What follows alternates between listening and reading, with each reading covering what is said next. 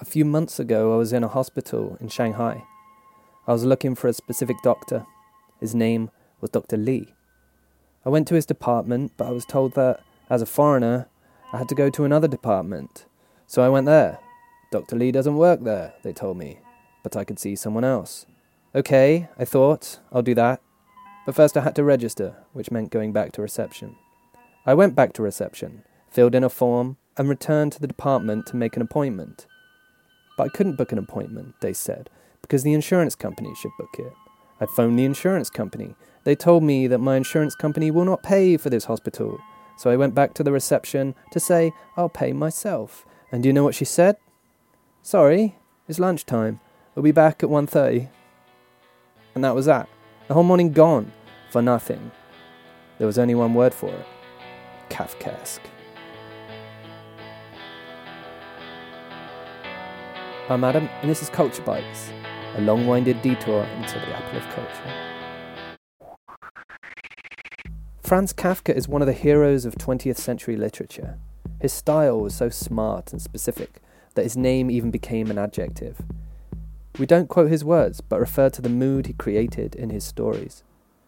And as we step firmly into the 21st century, the things he wrote about only seem more and more relevant.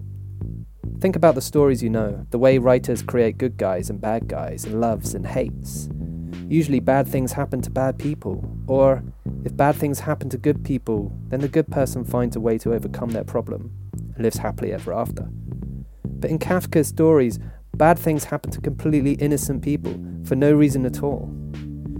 In The Metamorphosis, a man wakes up one day as a disgusting bug, and as a bug, he can't work and support his family which makes him feel guilty.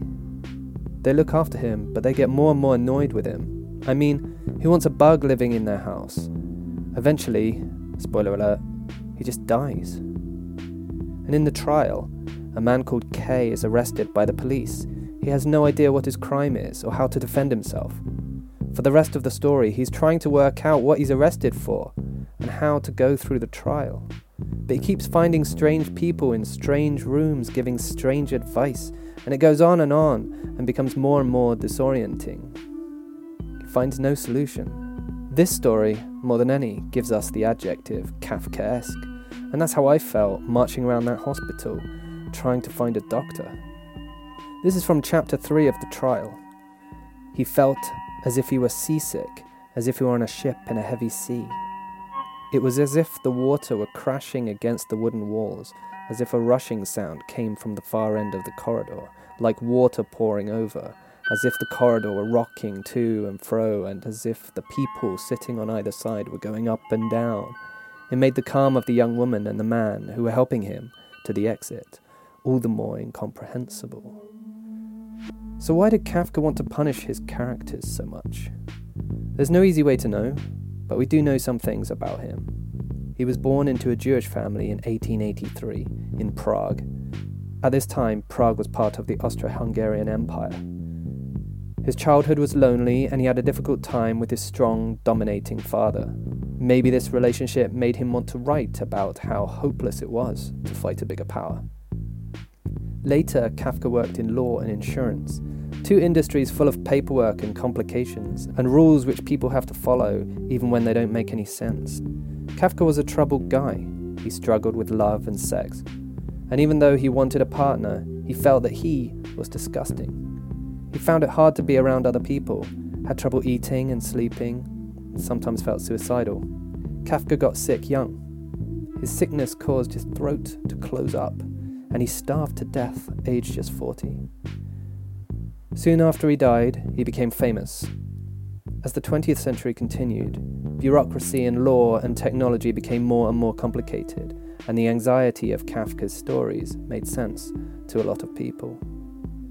So he lives on as an adjective, a word to describe every ridiculous visit to the hospital when you're batted away by each nurse or receptionist to another department. Every time you couldn't register for something because you don't have a phone number, but you don't have a phone number because you can't register for something. Whenever you're being punished by an overcomplicated system and it leaves you feeling anxious and hopeless, it's Kafka who is writing your story. Culture Bites is written and made by me, Adam Hutchings. You can read more on my WeChat page. If you have such a thing, just search for Culture Bites.